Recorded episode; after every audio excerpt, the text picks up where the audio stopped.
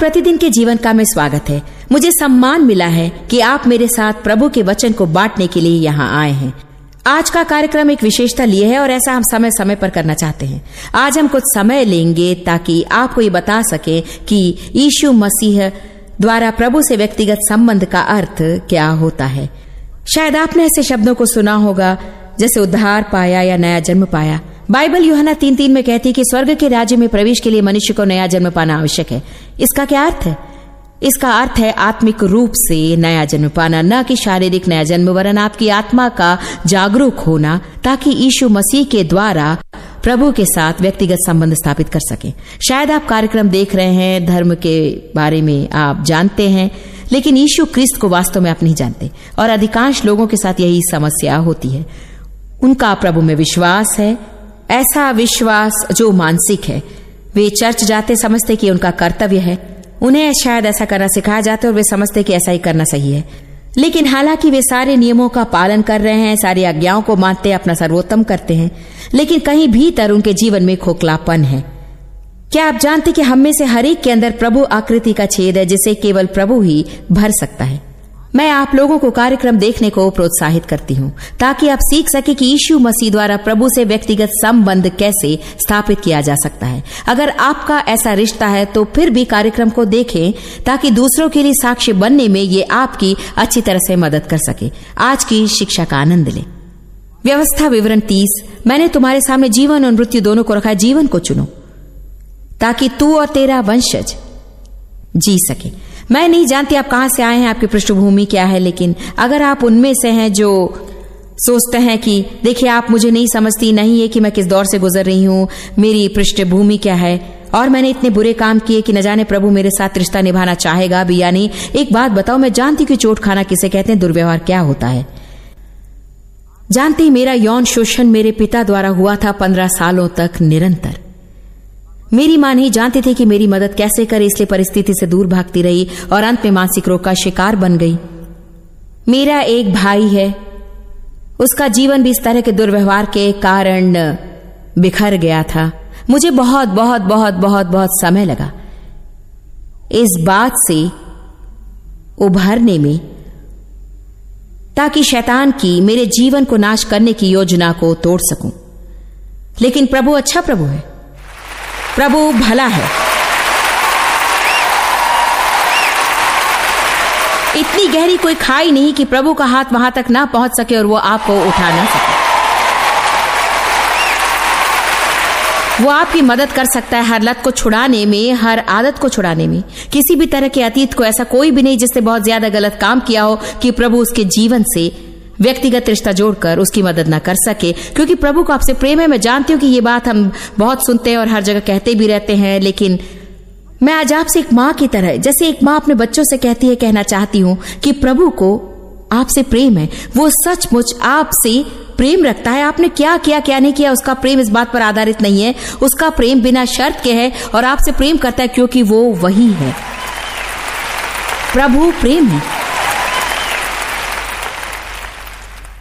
भजन संहिता सत्ताईस दस कहता है, भले ही मेरे माता और पिता ने मुझे छोड़ दिया हो, प्रभु मुझे सम्मान देकर उठाएगा और मुझे अपना पुत्र मानेगा। देखिए, आज इस संसार में बहुत से पिताहीन बच्चे हैं। ऐसे लोग भी हैं जो टूटे परिवार से हैं और घर पर सही पिता की छाया उन्हें नहीं मिली थी। और ऐसे भी लोग हैं जिनकी सही परवरिश ना हो सकी। मुझे प्रतीति है कि आजकल की विशेषकर युवा पीढ़ी आत्मिक माँ बाप की तलाश में है और वैसे लोगों की तलाश में है जो उन्हें प्यार से पाल सके, ऐसे लोग जो उन्हें सत्य बता सके, ऐसे लोग जो ज़रूरत के समय उनका सामना कर सके, लेकिन संपूर्ण रूप से प्रेम भी कर सके। मैं आज आपको बताना चाहूँगी कि प्रभु को आपसे प्रेम है और आपके लिए उसके पास भली योजना है। चाहे आपके साथ अतीत में कुछ भी हुआ हो, दोबारा आरंभ करने में देरी नहीं हुई है। दोबारा आरंभ करने में कभी देरी नहीं होती है। इसे आप समझ लें। मैं एक मिनट के लिए प्रभु का वचन आपको राज़ी करने का अवसर दूँगी कि बाइबल आपके जीवन के लिए प्रभु की योजना के बारे में क्या कहती है। योहना तीन सोलह ऐसा अध्याय है जो अधिकांश लोग सुनते हैं। राजाओं के वृत्तांत से आपका परिचय इससे हुआ होगा। मैं इसे आपके लिए एम्पलीफाइड बाइबल से पढ़कर सुनाऊँगी। ये कहता है क्योंकि परमेश्वर ने जगत से ऐसा प्रेम रखा कि उसने अपना इकलौता पुत्र दे दिया। ताकि जो कोई मुझे ये पसंद है। ये ये नहीं कहता ताकि विशेष लोग ताकि कुछ लोग ताकि थोड़े लोग। या फिर ऐसे लोग जो खास ये कहता है ताकि जो कोई। जानते इसमें आप सब भी शामिल हैं।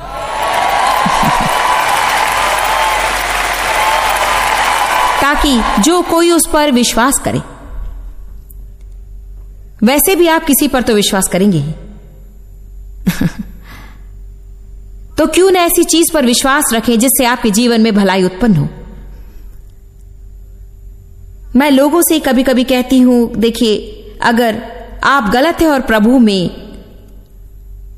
आपका अविश्वास है तो आप सचमुच बड़ी भूल कर रहे हैं।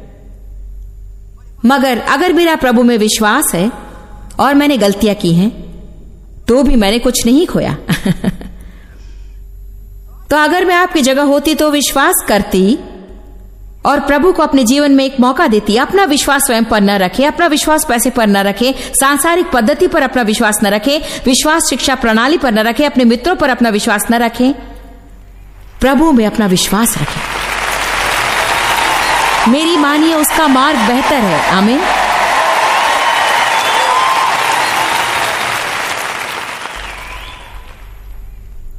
क्योंकि परमेश्वर ने जगत से ऐसा प्रेम रखा कि उसने अपना इकलौता पुत्र दे दिया ताकि जो कोई उस पर विश्वास करे वो नाश न हो। परंतु अनंत जीवन पाए प्रभु आपका मित्र बनना चाहता है। मैं चाहती हूँ कि आप इस पर गौर करें।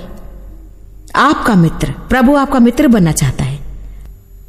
वो क्षमा करना चाहता है आपके सभी सभी सभी पापों को और चाहता है कि आपको एक भविष्य दे। विश्वास कीजिए, आज यहाँ पर ऐसे लोग हैं। विश्वास कीजिए, यहाँ पर हज़ारों ऐसे लोग हैं, जिन्हें एक मित्र की आवश्यकता है, जो चाहते कि उनके पाप क्षमा किए जाएँ और उनका एक भविष्य हो। देखिए, हम सभी ने पाप किए और प्रभु की महिमा में खरे नहीं उतरे हैं। पाप तो पाप ही हैं, वे छोटे, बड़े या मध्यम वर्ग के नहीं होते हैं। तो इस सोच से बाहर आइए कि, देखो, मैंने सचमुच कुछ बुरे काम किए हैं। पाप तो आखिर पाप ही है, इसीलिए प्रभु की आवश्यकता हमें होती है। पाप हमारे जीवन में दाग छोड़ जाता है। मैं पहला योहन्ना तीन आठ को देख रही थी। वो कहता है, परमेश्वर का पुत्र इसलिए प्रकट हुआ कि शैतान के कामों को नाश करे। इस उद्देश्य से वो आया कि शैतान के कामों को नाश करे। लेकिन एम्पलीफाइड बाइबल कहती है कि वो इसलिए प्रकट हुआ ताकि शैतान के कामों को हटा सके। मुझे अच्छा उदाहरण याद आ रहा है। मेरे घर में एक सफ़ेद कारपेट है। और जानते, तीन हफ़्ते पहले मैंने उस पर कॉफ़ी गिरा दी। और बाप रे भदा दाग पड़ गया।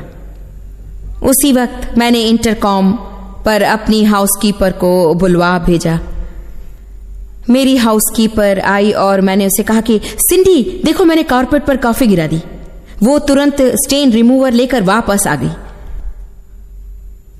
आप प्रभु को भी स्टेन रिमूवर की तरह समझे, उसका लहू आपके जीवन में दाग निकालने वाला एक द्रव्य है। अगर मैंने उस स्ट्रेन रिमूवर के बिना खुद ही उस दाग को निकालने की कोशिश की होती तो वो दाग और भी भद्दा होता जाता, फैलता जाता, और भी गहरा और गहरा और गहरा और गहरा होता जाता। ये पर्याप्त नहीं होता कि मैं खुद अपने आप उस दाग को निकालने की कोशिश करती। मुझे एक घोलक द्रव्य की ज़रूरत थी, ऐसी चीज़ की ज़रूरत थी जो उस दाग को पूरी तरह दूर कर सके। न जाने उसमें क्या था, लेकिन उसने उस दाग पर द्रव्य डाला, कुछ पेपर के तौलिए लिए और उस दाग को सोखने लगी और वो दाग हटने लगा, कारपेट से ऊपर आने लगा। सिंधी ने थोड़ा और द्रव्य डाला, फिर पेपर से उसे सोखा, द्रव्य डाला और सोखा। और अब जब मैं उस कारपेट को देखती हूँ तो लगता ही नहीं कि कॉफ़ी वहाँ पर गिरी थी, वहाँ कोई दाग नहीं है। बिल्कुल वही ईशु आपके जीवन में भी करना चाहता है। वो न केवल आपके पापों को क्षमा करना चाहता है, वरन जीवन में बदलाव भी लाना चाहता है और चाहता है कि आपके जीवन में पूर्णता आए और वो आपका मन नया बनाना चाहता है, आपके भावनाओं को चंगाई देना चाहता है, शरीर को चंगाई देना चाहता है, उत्तम सामाजिक ज़िंदगी देना चाहता है, आपका साथ निभाना चाहता है। देखिए, जब प्रभु आपके पक्ष में हो आपके विरोध में आ सकता है, जब प्रभु आपके पक्ष में हो। आज आप लोगों को सिर्फ़ एक ही काम करना है। अगर आप पापी हैं तो आपको रक्षक की ज़रूरत है। आपको बस अपने आप को सौंपना होगा। ना कि ये याचना करना कि कृपया प्रभु, कृपया कृपया, प्रभु, कृपया। नहीं नहीं। ये स्वीकारने की बात है। जिन्होंने उसे स्वीकारा, उसने उन्हें सामर्थ्य दी कि प्रभु की संतान कहलाए। आप बस अपने आप को सौंप दें और उसका अनुग्रह प्राप्त करें। प्रभु चाहता है कि वो दयावान हो, लेकिन आपको अनुग्रह स्वीकारना होगा और अनुग्रह वो दया है जिसके आप योग्य नहीं है। प्रभु आप पर दया दिखाना चाहता है, आशीष देना चाहता है और ऐसा कुछ देना चाहता है जिसके आप योग्य नहीं, वो आपके अंदर प्रवेश करके आपके भीतर का सारा भार और सारा अंधेरापन और सारी हताशता और निरुत्साहिता निकालकर उसमें आशा और प्रकाश से भर देना चाहता है। हमारा बाहरी दिखावा क्या है? इससे सचमुच कोई फ़र्क नहीं पड़ता, या हमारे पास क्या नहीं है, हमारी कितनी समस्याएँ हैं, या लोग क्या कहते हैं और करते हैं। वास्तव में जो हमारे अंदर हो रहा है, उससे जीवन में फ़र्क आता है। अगर आप अंदर से सामर्थ्य है तो आपके विरोध में आने वाली हर चीज़ का आप सामना कर सकते हैं। चाहे वो विरोध कितना भी, दृढ़ क्यों ना हो। इफीसियो अध्याय दो, पद आठ और नौ। ये समझना बहुत ज़रूरी है कि उद्धार आप कमा नहीं सकते।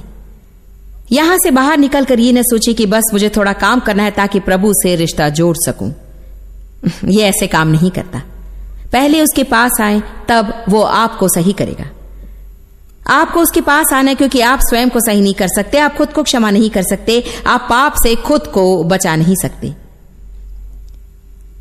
सिर्फ़ प्रभु से यह मुमकिन है क्योंकि विश्वास के द्वारा अनुग्रह से तुम्हारा उद्धार हुआ है, न्याय से छुटकारा पाया और क्रिस्त के उद्धार का भाग बनाए गए क्योंकि विश्वास द्वारा, अनुग्रह से, विश्वास द्वारा अनुग्रह से प्रभु का अनुग्रह उसकी सामर्थ है, जो आपके जीवन में जो करना है उसे बिना मूल्य के कर सके।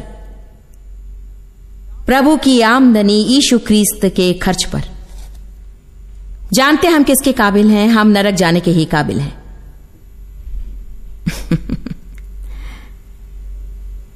लेकिन यीशु ने हमारा स्थान ले लिया। उसने हमारी जगह ले ली। वो आपकी जगह पर मरा, उसने आपके और साथ में मेरे और हरेक के पापों को अपने सर ले लिया। बाइबल कहती है कि जब वो क्रूज पर चढ़ा और मनुष्य का पाप उस पर आया तो उसका शारीरिक दिखावा इतना बिगड़ गया कि कोई भी उसे पहचान नहीं पाया। उसने ये आपके लिए किया, मेरे लिए किया, और वो सिर्फ़ इतना चाहता है कि उसका विश्वास करें। एक बात बताऊँ आप अपने दिमाग से उस पर विश्वास ना करें। वरन अपने मन से करें। नहीं तो जीवन में गड़बड़ी हो जाएगी। कभी कभी जब लोग ज़्यादा शिक्षित हो जाते हैं तो सीधा साधा बच्चों सा विश्वास नहीं समझ पाते। क्योंकि वो आपके लिए कोई अर्थ नहीं रखता। मुझे दृढ़ विश्वास है कि यीशु मेरे लिए मरा, मैं अपना जीवन बलिदान कर सकती हूँ। मैंने अपना जीवन उसे अर्पित कर दिया। मैं यही करती हूँ, मैं जो हूँ, वो हूँ। क्या मैंने उसे मरते देखा है? नहीं। क्या मैं वहाँ थी? नहीं। तो फिर मुझे कैसे पता? मुझे पता है। मुझे पता है कि मुझे पता है कि मुझे पता है। मैं अपने हृदय में जानती हूँ और मैं इसलिए जानती हूँ क्योंकि मैंने प्रभु से प्रेम रखने और उसकी सेवा करने के परिणाम को अपने जीवन में देखा है।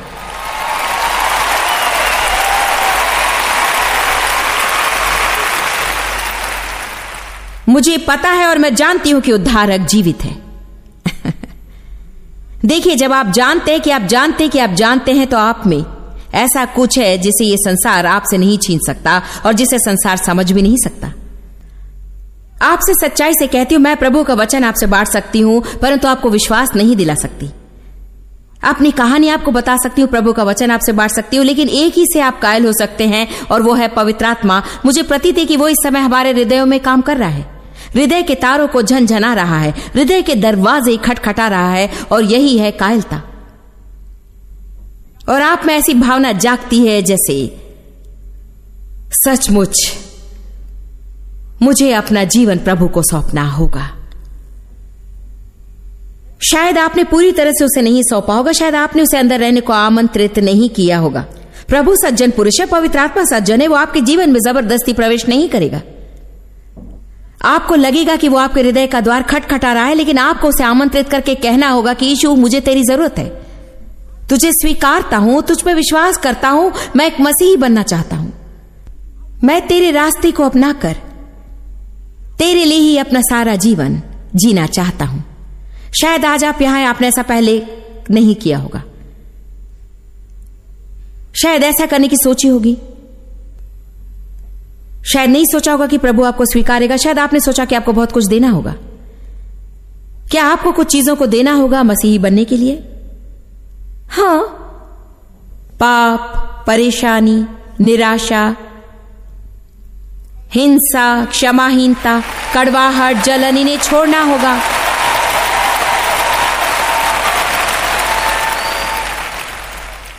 सदा क्रोध में नहीं रहना स्वतंत्रता है। सदा चिंता न होना एक तरह की स्वतंत्रता है। जिसे पुत्र ने आज़ाद किया, वो स्वतंत्र है।